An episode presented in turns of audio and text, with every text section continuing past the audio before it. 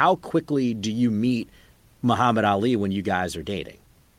Whoa, man. Uh, I want to say it was probably four or five months after we were dating, man. And you talk about nervous. You know, it's it's one thing to meet the champ. Oh, man, we're going to see Muhammad Ali. I'm going to get his autograph.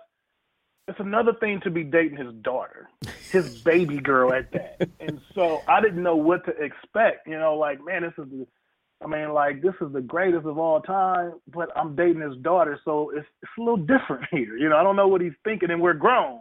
So you know what grown folks do. So it's just like, is he going to be thinking that? Like, I was all over the place with it. And I was really in a situation where I was like, okay, I hope he's done, because this, I'm really ready to, like, walk, get up and, and walk on, because, it, you know, again, it was still Muhammad Ali. You know, it's one thing to go meet your girlfriend's father, but this is not the average man. And so, uh, like I said, it was a little uncomfortable, but at the same time, uh, it was pretty awesome at the same time. The dude did magic tricks. Like, come on, dude. This is this is Muhammad Ali, and his favorite thing to do was magic tricks. Like, he wanted to have fun. He used to have toys. Like, we used to buy toys. We used to go to toys and get toys for him to play with. I got a I got a real cool picture. I'll show you next time I'm with you. I got a real cool picture when he came to our house uh, a couple years ago. He's sitting at the chair, and C J was probably two going on three at the time, and he used to be in the Thomas the Train. Well, Muhammad pointed at the trains and like wanted the train. So we went and took a couple of them, two women, put them on his table. And of course, C J, you know, he's still kind of a baby. He's looking like, no, those are mine. And it's so, it's so funny seeing both of them trying to put, like, pull the trains toward them, both of them. You got this little baby and you got Muhammad. You watched them. You cheered for them. Maybe you booed them. You listened to them. You were impressed by them. Today, they share their favorite memories with you. It's the Give Me a Sense podcast. Here's your host, Mike Yam. Well, a big reason why I wanted to start this show is to tell a lot of the stories that I hear off of set or outside of the studio, because there's so many that I've heard over the course of the last few years. And if you're enjoying the podcast, I uh, can't thank you enough, obviously, for downloading it, subscribing on iTunes, not to mention the feedback on, on Facebook at Mike Yam uh, or at Mike underscore Yam if you're following him on, following me on Twitter, has always been greatly appreciated. But one of the reasons why I wanted to start this show is with our next guest in mind, because we have spent years together at the Pac twelve Network. Um, I'm fortunate enough to call him a friend. You know his work as an N F L wide receiver, an All-American wide receiver at U S C. It's Curtis Conway. Seaway, it is always a pleasure uh, to talk with you. And now we're actually doing it where we're being recorded. It's all good, yeah. You know how we do it. Absolutely. You know, it's, you know, Seaway, it's, it's real. The timing of this is crazy, because I started this podcast a couple months ago. And before I even started recording shows, I had reached out to you and I said, hey, Seaway, love to have you on the show. And you said, yeah, of course, whenever you need me. And I said, yeah, a little bit of a twist, though. I don't know if I necessarily want to talk to you, at least the first time around, about football. And I think you might have paused for a second. And the reason, be, reason why I wanted to go there is because you and I have swapped so many stories.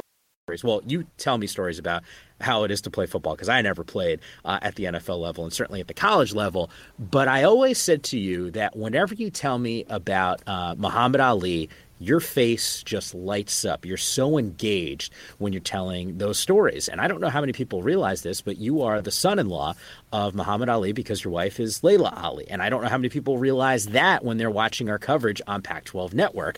Uh, that said, you always tell me great stories, so I can't appreciate uh, your time enough. And I had said to you, hey, do you mind coming on? Of course you had agreed to do so. And then we were scheduled to record, and the timing was crazy. And then Muhammad got sick um, essentially the week we were supposed to record. And, and um, I know the timing wasn't great. And I've had so many people reach out to me and ask me how you're doing, how Layla's doing. And I know just from these, these last few weeks, um, just in general, whether it was going to the funeral or being a part of the ESPYs where that was that great tr- tribute, I know you have to be overwhelmed by, by all of the support that's been coming your way and the way of, for your family. Yeah, I mean, definitely, Mike. Uh, when you when you look at Muhammad, man, and you know all the people that text and called. I, I mean, literally, after about forty-five minutes of the news being public, I had about a hundred text messages, and wow. I just got to the point where I couldn't return them all. And by the time I got to Louisville, which was two days after that, I had about one hundred sixty-five. And I remember looking at that one hundred sixty-five, and I was like, oh, my God, how am I going to be able to return all these, man? So, too, just from the people that knew me and had my number was overwhelming, let alone the people around the world who, you know, sent Facebook messages and just to Laila and myself. It, it was really, it was really, really a good feeling to see how many people really loved Muhammad from all different races, and religion was totally amazing. Yeah, yeah. Hey, you know, I'm, I guess I'm lucky because I, I got a call back from you, so you reached back out to me. So I appreciate right. that. Uh, Seaway, let me let's start at the beginning though, because I, I want to talk about, you know, not dive too deep into your relationship with Laila Ali, but how how in the world do you meet her? Like, I always joke with you, hey, when you're big time, and obviously you, you were playing, you know, a bunch of years in the N F L, and, and people know, obviously, your skill set as a football player. You just roll in different circles. But I'll say this, and uh, you're, you know, about you, you're a really private guy.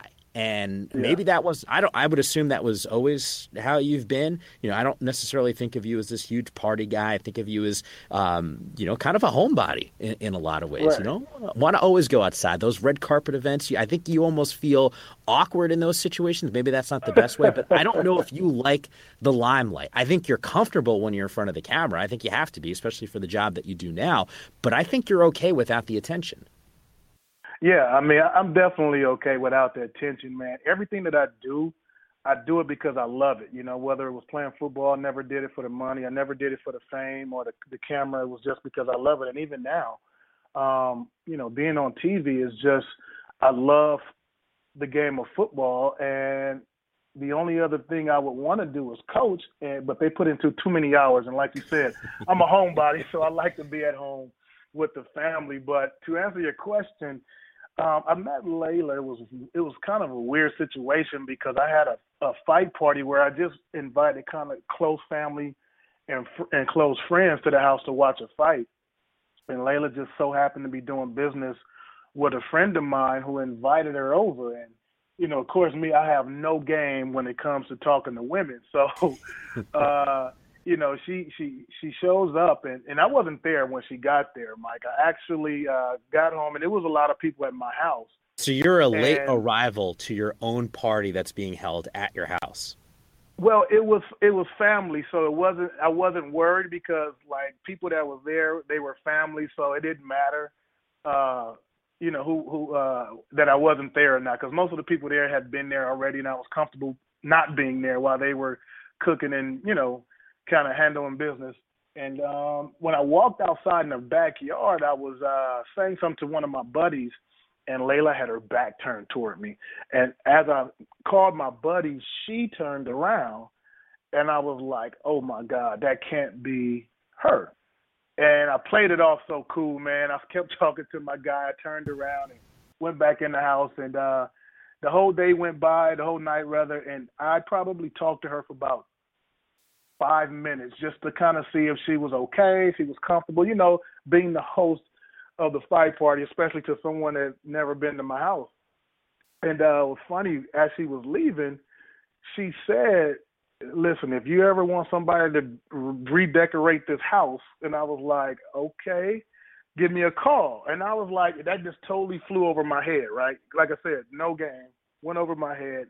But as she was leaving, I saw my buddy, and I wrote down my number, and I said, look, give her my number. I don't care if she tears it up right in front of your face. I don't care if she doesn't call. But there's no way this woman could have been in my house, and I didn't give her my number. So to make a long story short, she ended up calling the next day, claiming that she left her phone at my house. And so uh, – you know, I was like, how did you, you didn't leave your phone here because you're, you're calling. She was like, well, I'm on my house phone. So I looked all over my house while she was on hold, couldn't find the phone. And then as I was looking, we started conversating, and we end up actually meeting again that day over a friend of mine's house who uh, was giving a, a, a little cookout, and she was invited. I was invited, and, and that's where we really kind of meshed at that point. We spent pretty much the whole day getting to know each other, and we're both homebodies, so we end up, you know, talking every day, trying to hang out as much as we could, and, and, and that's uh, the rest is a wrap. Would she tell the story the same way? Yeah, but she will. She loves to add the fact that she scooped me up. That's her, you know. She she loves to tell that story, you know, because I gave her my number, so I'm like, I'm thinking that I, I yeah, yeah, my, it was me, it was me, and then she was like, no, I scooped you up. The women choose the men. Always remember that. So she would tell you slightly different, but it, it did happen in that order. Is is it intimidating for you? Like, you throw out that phrase, you have no game, which I, I think most people would, would find that hard to believe. But it's one thing when it's, I don't know, you're you're you're big time. For, were you, by the way, were you playing at that point still, or were you done? No, I was done. You were definitely done. I just, it was right after my last. I met her the summer after my last season. Okay, so two thousand five. This isn't exactly like you meeting someone out. This is this is another star. I mean, this is Laila Ali. Are, are you intimidated at all, just knowing, you know, what she's able to do in the ring? No, I wasn't. Um, I was really mesmerized by her beauty. I mean, if you remember that movie Weird Science. Yeah, yeah.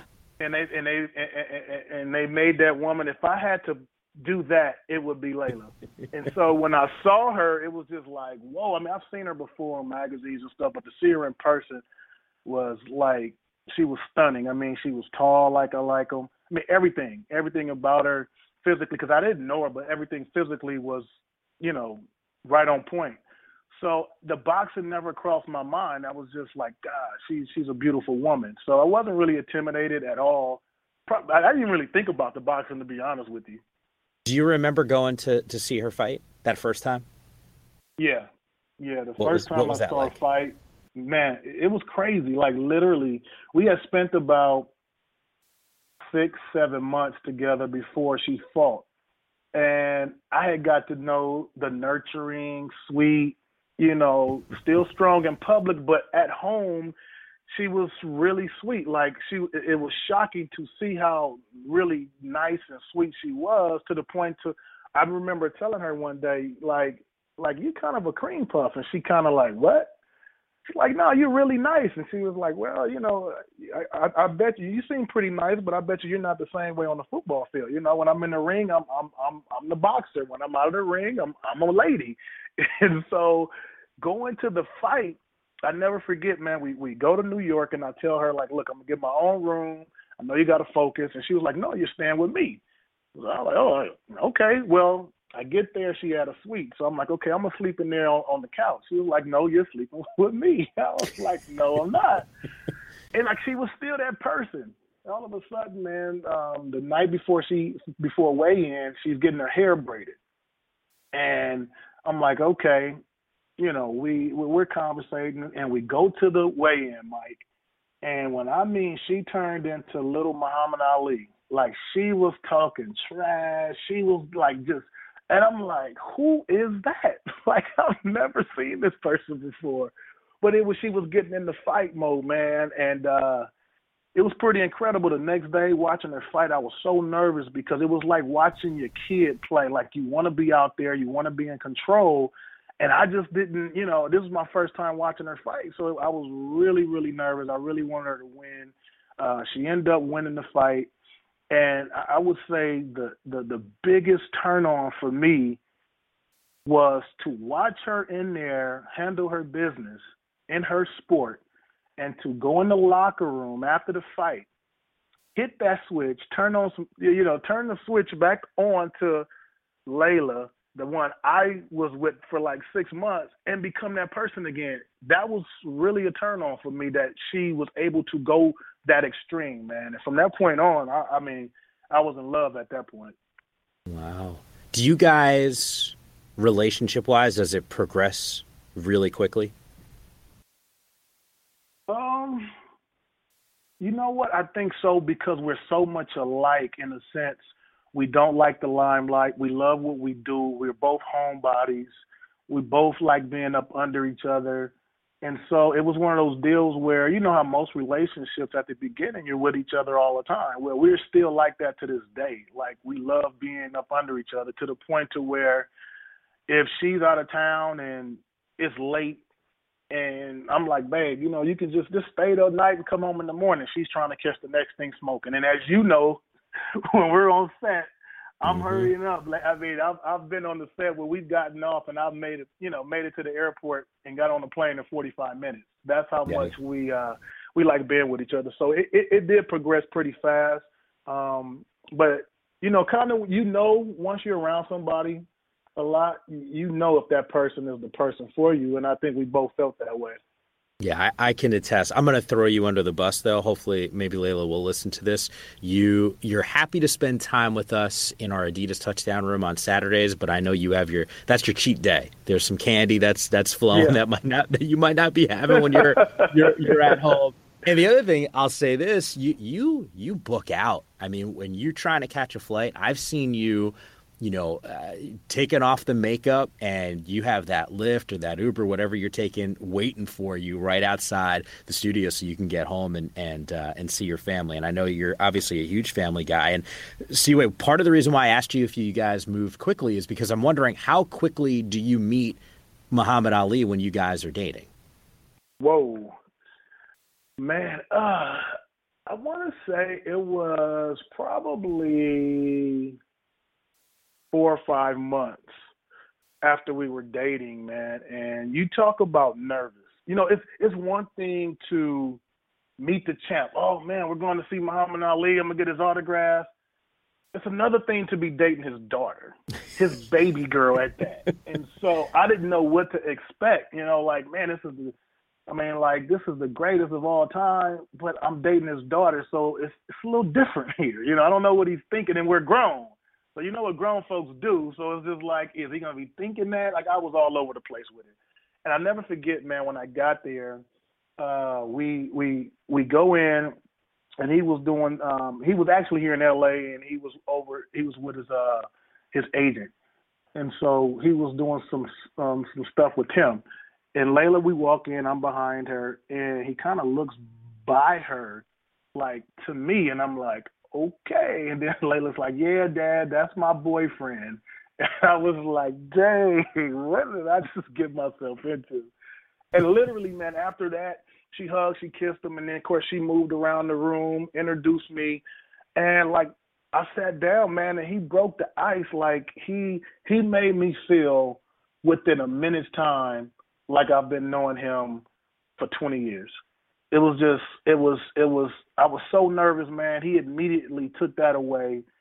And from that point on, man, it was just, it, it was just overwhelming for about three weeks to just know that, like, wow, like, this dude is, like, he's a regular dude. At the same time, he's not a regular dude, you know, but uh, it was, it was pretty, it was pretty awesome, man. Like, I, I, I'll never forget that moment.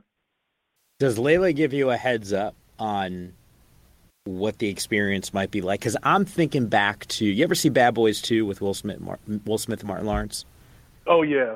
You remember that scene the, where the door the, scene, the front door it, scene? Exactly. Like, you know, Will and Martin come out and they have guns ready to go for this teenage boy ready to take out Martin Lawrence's daughter.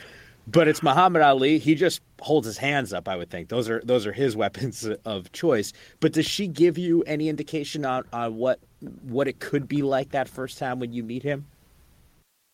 No, not at all. I mean, she just kept saying, "I want you to come visit my dad. I want you to meet my dad. I want you to meet my dad." And uh, I was just like, uh, I mean, I actually, are, he are you torn? I, I missed the, uh, No, because there's got to be I part mean, of you was... that says, boy, you, I get to go and meet the champ. But another part, as you just alluded to, I'm with his daughter. I don't know if I want to meet the champ. Right. You know what? I, w- I wasn't torn. I was just super nervous because I knew at some point, just because of where we were at this point in our relationship, I knew that I wanted to, you know, be with her. I knew I wanted to, uh, get serious with her. And I knew at some point that was going to happen. I just didn't know what to expect because, you know, normally, again, this is the champ. So if you go visit, like say you go to an autograph session or you're going somewhere that a celebrity, most of the time you're going to get an autograph. And that's, you know, it was so much more than that. This is a champ. I know I wouldn't have been able to sit down with the champ and spend that kind of time with him if I wasn't going to meet him as my wife's, well, as Layla's boyfriend. So that that was the, what is this going to be like? Because it's not going to be shake your hand and leave. I'm going to have to sit there and talk to this guy. And Lord knows what kind of questions he's going to ask. So it wasn't, I wasn't nervous. It, I mean, I wasn't, it wasn't torn. I was just, I would say a little nervous because I didn't know what to expect. What were those initial conversations like? Is he asking you about the N F L, where you grew up, your family? I mean, what what is what does he bring up to you? You really want to know that question. You know what? When we sat down, and I don't think he knew how long we were dating, he said, "Are you guys planning on having any babies?" Wow. And I literally almost fell out the couch. Like, and she, is she around for that part? No, no, she wasn't around. Like I said, she had started mingling with the rest of the people there, and it was just us. And I was like, uh, I'm not sure yet. You know, uh, oh, just, man. I mean, I was stuck, like literally. And he started kind of smiling at me, like almost like, yeah, I got you. And again, man, it was just, it, it just went from that, you know, to, you know, he he he didn't, you know what, he never asked what I did. He never, I mean, he never asked my profession or anything. It was just kind of like, we talked about just different life stuff and, and the relationship with his daughter. And that was pretty much it. Like, it didn't go, it didn't go that far. Of course, I didn't want it to go that far. So I was short with my answers. And I was really in a situation where I was like, okay, I hope he's done. Cause this, I'm really ready to like walk, get up and, and walk on, because it, you know, again, it was still Muhammad Ali. You know, it's one thing to go meet your girlfriend's father, but this is not the average man. And so, uh, like I said, it was a little uncomfortable, but at the same time, uh, it was pretty awesome at the same time. What are those moments that you'll, and I'm sure the last few weeks you've you've had a lot of time to think about some of the interactions that you guys have had. What what are some of those moments that you'll never forget? Oh man, just I remember one time, you know, some time had went by, and you know, it's just like anything else. You get used to whatever, whether it's your, your wife, your car, you kind of start to take things for granted. And he, you know, he went from Muhammad Ali, the greatest, to becoming Paw Paw. So I was so used to being in his presence and being around. And I remember one day we went out to Arizona where he was living, and we were all sitting in the family room, and he had this footage of himself, and he was watching himself. And I go in there, I sit down, and it's just me and him. And I'm watching the T V, and then it was almost like I couldn't control my, my neck. Like every five minutes I would go from the T V, look at him, T V, look at him. And I was like, wow, like that's him. That's my father-in-law. Like I'm the bridge between him and his grandchild. Like all these things just started to hit me. And the importance of really, really knowing who this man is, you know, It, it just became one of those moments where my kids didn't really care. It, to them, it was Paw Paw. And I would be the one to have to sit them down and explain to them who this man is or was at that point. I will never forget that moment because it was just crazy to see the things that he was doing back in the day. And I'm sitting here right next to the same man who was standing up, who was telling people to be you.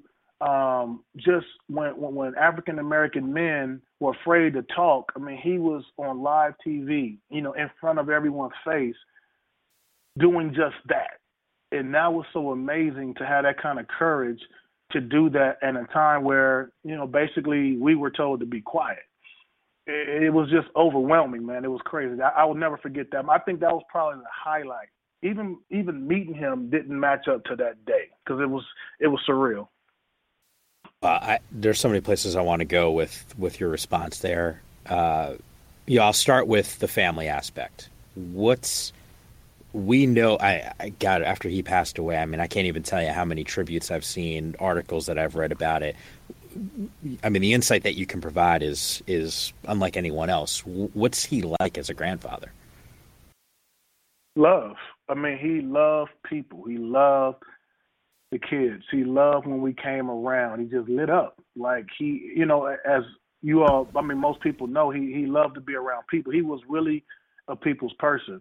And so to see him light up when we came around was was amazing. You know, um, you know, I remember when my when my son was born, my son looks just like him.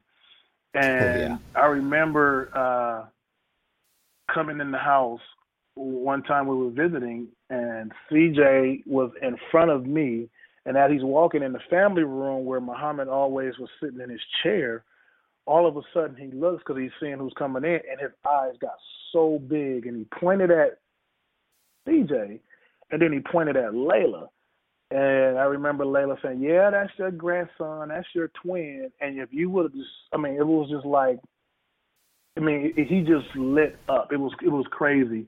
Um, and from that point on, man, like when the family's around, whether it's just us or when it's all of us, you know, that's when you he, you can really see, like, man, he was happy when, when, when his kids were around and when his grandkid was around. And that was that was Muhammad. You know, uh, if I had to describe him in one word, it would be love, because he loved all people, no matter what race you were, what religion you, you were. It didn't matter. It really didn't. And uh, as you look at his journey, you know, you saw spots where he stood up, and some people didn't like him early on because what he was standing up for, but he was standing up still for what was right. No matter what people or who he was defending or who he was standing up for, it was still for less fortunate people that were being taken advantage of, and that was always what he did, no matter what the situation was. I think one of the coolest things about a lot of the tributes, the small minority of the tributes have to do with what he did in the ring. The vast majority of the conversation centered around everything that he did away from boxing. He's one of the few athletes, and I don't know if there's another I, I don't know, Seaway, and you've been, you know, you're older than I am. You've been, you, heck, you're an N F L wide receiver. You, you've been around athletes, some of the greatest athletes. I don't know if there's another athlete that you can point to that used sports and fame to affect change like he did. I, I think it's unparalleled. I don't think there's even another comparison out there. And yet you're in this unique situation where, you know, people have these experiences, right? They've experienced them themselves or been around family members and they've heard the stories. But then to get their take on what's happening. I mean, from a social standpoint itself, what were some of those hard moments that, that he had that maybe the public just wasn't all that aware about? What do you mean by hard moments? Um... I would I would say just knowing that in a lot of ways, you know, he's he's a target, uh, you know, from I would say even the government to to, mm-hmm. to people who just didn't like him. It had nothing to do with boxing, the messages that he was trying to to pass along. I mean, th- that's got to be really hard to be attacked the way that he was when all right. he was trying to do was affect change and do what he thought was right. Well, when you, when you look at it, Mike, back in those days when he was really hated, first of all, you know, it was a, it was a, it was a really really tough time in the South for for African Americans, let alone an African American man. And here you got this man who is talking about, number one, I mean, he's he's literally in their face. I mean, there's footage of him literally in white man's face telling them what they're doing. That, you know, first of all, that right there is enough to get everybody stirred up. Uh, in that time, you know, he was talking about black is beautiful when everybody was putting blacks down, and he was up trying to uplift us as a race. And of course, no one, you know, people didn't like that because we were supposed to be in our place. And here you got this loudmouth African American young man at this. He wasn't thirty-five or forty years old, mature man. This is a young kid, basically telling the government where to go, telling people where to go, and it was simply because it was about equal rights. And you know, he got death threats. You know, he didn't, but, but he didn't care. And you know, it, it's amazing, Mike, how. And, and I want, and I want to make this clear that it's amazing how people say they. we wish we had more athletes like Muhammad Ali.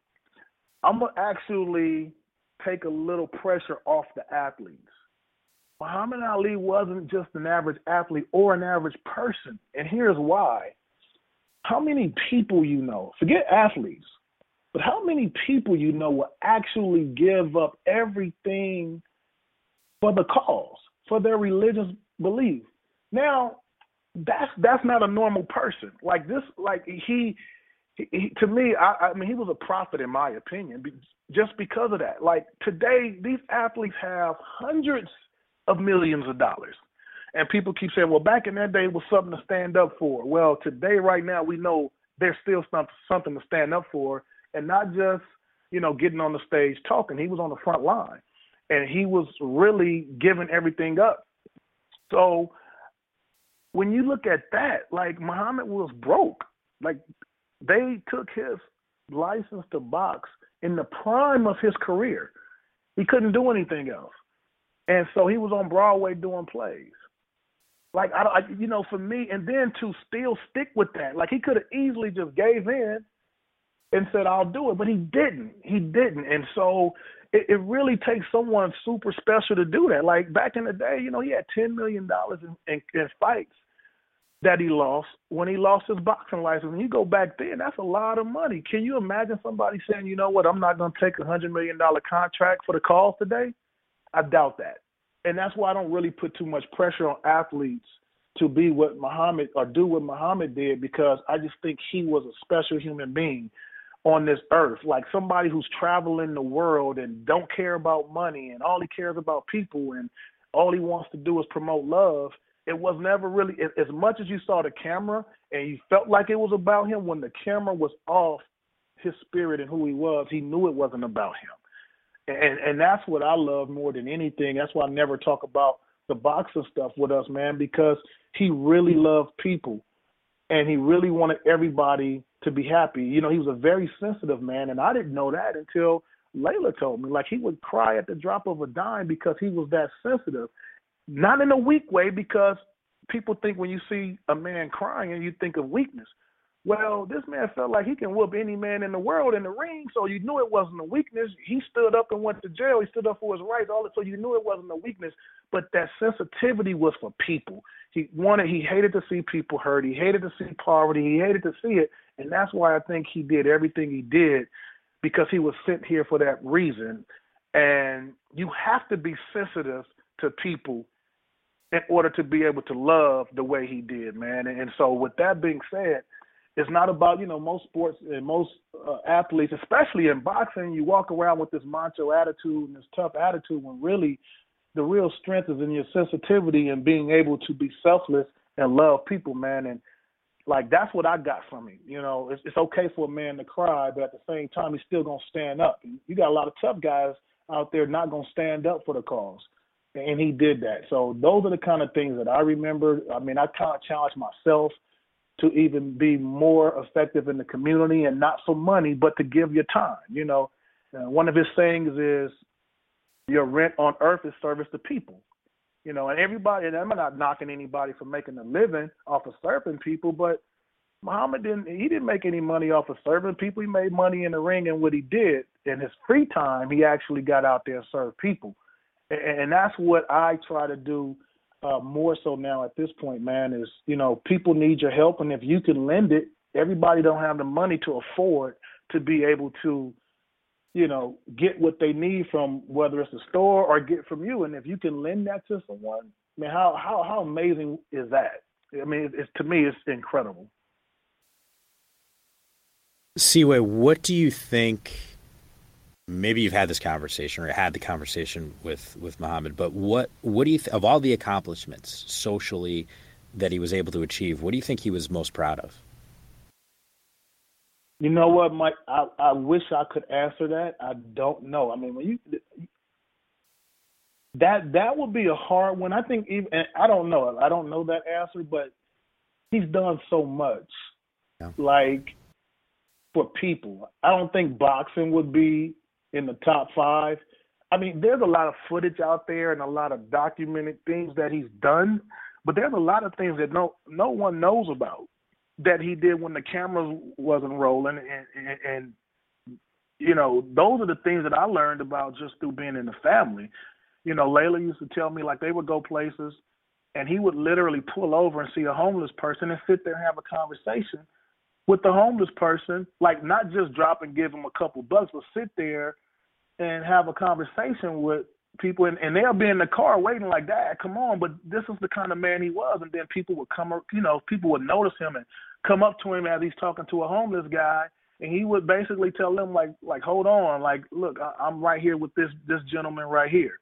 And have a conversation with him. And he just knew that his presence and him being able to uplift people made them feel good. And, you know, I, I'm pretty sure he has a ton of those stories. But, man, I've heard so many things that that's not documented that he's done. It would be hard for me, let alone him, I think, to to isolate one and say this was my favorite moment.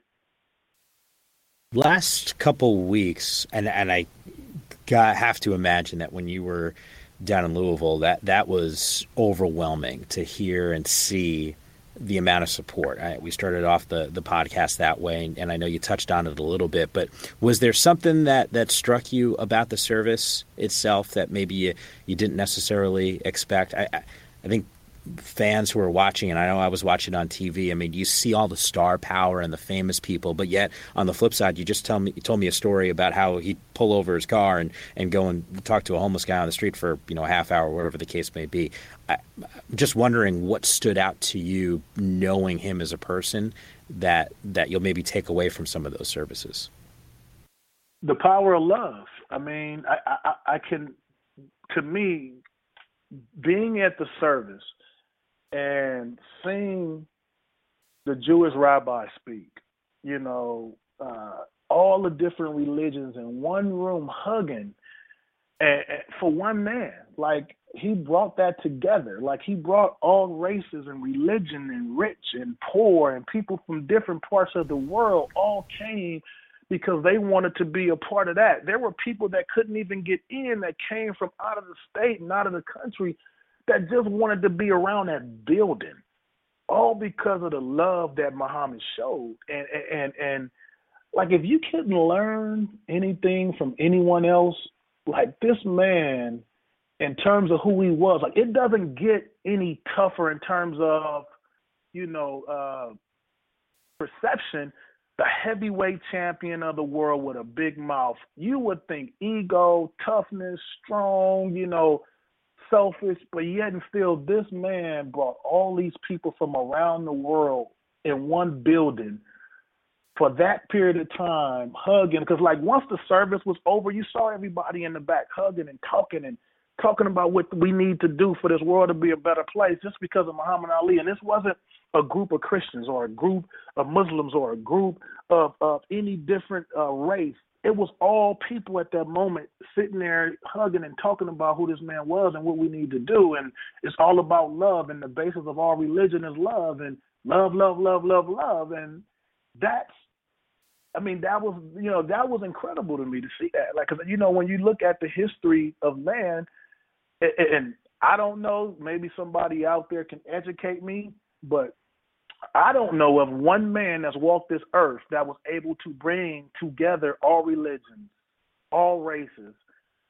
It didn't matter, in one spot for love. Like, I hadn't seen it. I don't know about it. Maybe it's out there, but that was pretty incredible to to, to see that, especially in a time where, you know, things are going on and, you know, you know, African Americans and, and the police, and then the Muslims, you know, the radicals doing different, you know, bombing and all this stuff going on. To see all that love in that, in that one building at that time, man, was, I, I would never forget that. That showed me that it can be done, but we have to be like Muhammad. We have to be selfless.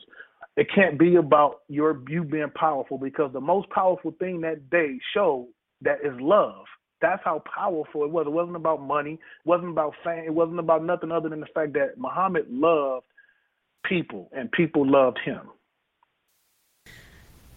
Seaway, I'm going to take a little bit of a right turn here, because while you're speaking, I'm I'm thinking about how you are, and I'm thinking about a story you just told me a few minutes ago about that time you you sit down and you, you're in the room and you you're looking at Muhammad, look at himself, in terms of watching old footage, and your your head's going back and forth. And I I I can relate to that experience because I spend the last, what, four or five, we're going into year five, the last four years, every single Saturday, I sit right next to you. We have the same spots. It's not assigned seating, but for whatever reason, you and I sit next to each other every Saturday while we're watching yep. football. And a lot of times we have eight monitors up in front of us, and you played the wide receiver position as well as anyone else. And I sometimes catch myself watching you watch the games and and picking mm-hmm. up different things, and then you'll turn to me and say, hey, you see what happened on this play? This is what makes him great. And it's just a lot of the, the small stuff.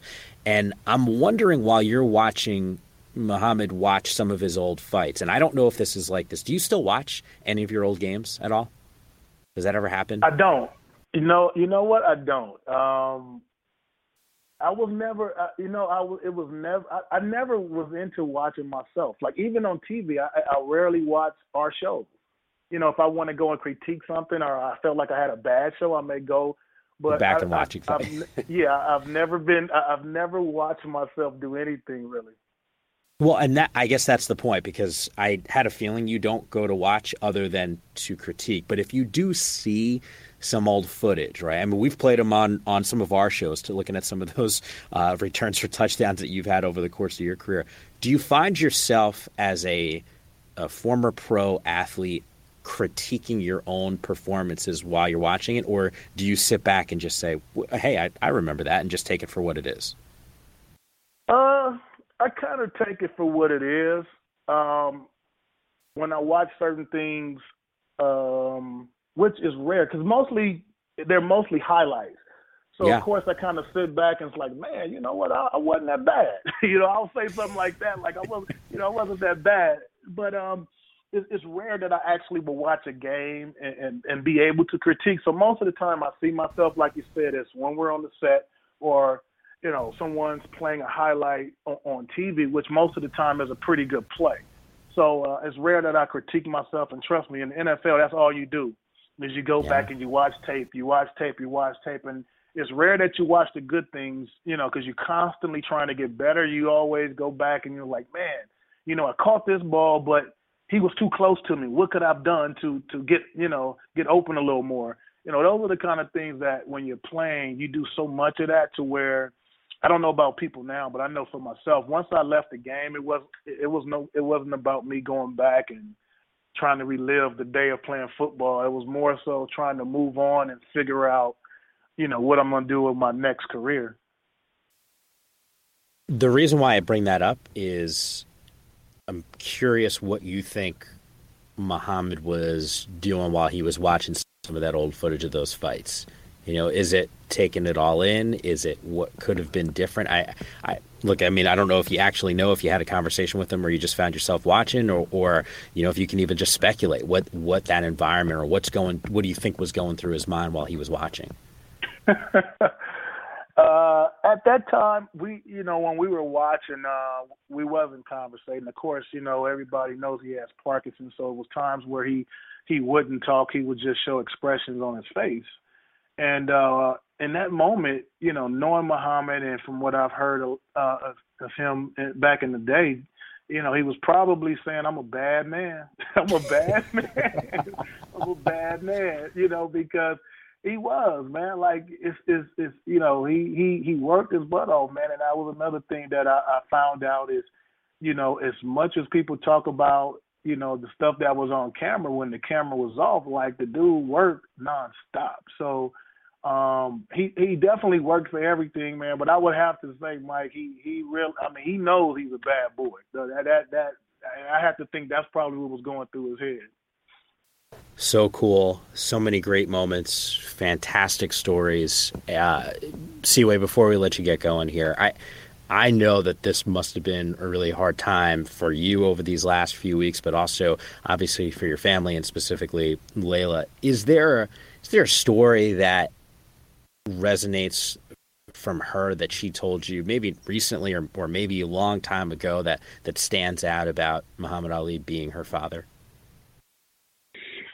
Um, I, it was a big impact on the person she is now. Like, Laila's very private. She, she doesn't let people in her personal space because growing up, Muhammad, like I said, he was a people's person. And she would always say, like, any given day, it could be twenty people at her house, like, just hanging around, and people she's never seen before. And, you know, to the point to where she thought at the time that he was a little naive, like, these people taking advantage of him, they only want to be around him because of his money and the champ, where really he didn't care. Like, he really didn't care about money. Uh, it, it was, so when she was telling me that story, it was, you know, I, I kind of, you know, I kind of see why she's the way she is. Not that she's standoffish, but Laila's a really, really sweet person. I think sometimes in the public, you see her strength. You see that strong woman. And, and, and um, you know, she can be intimidating at some, to certain, certain people, but it's for a reason. You know, she's, you know, she feels like she always has to have her guard up sometimes. You know, people know, like, she's Muhammad Ali's daughter, so sometimes you get men trying to come up to her and use that as an initiative to try to talk to her. So she said that, you know, all those things, just seeing that, you know, she didn't want people to be around her because of her fame. She wanted people to really be around her because of who she is inside. And so, because um, I, I used to, you know, it used to really trip me out at first, but once she explained that to me, it, it made a lot of sense. Yeah.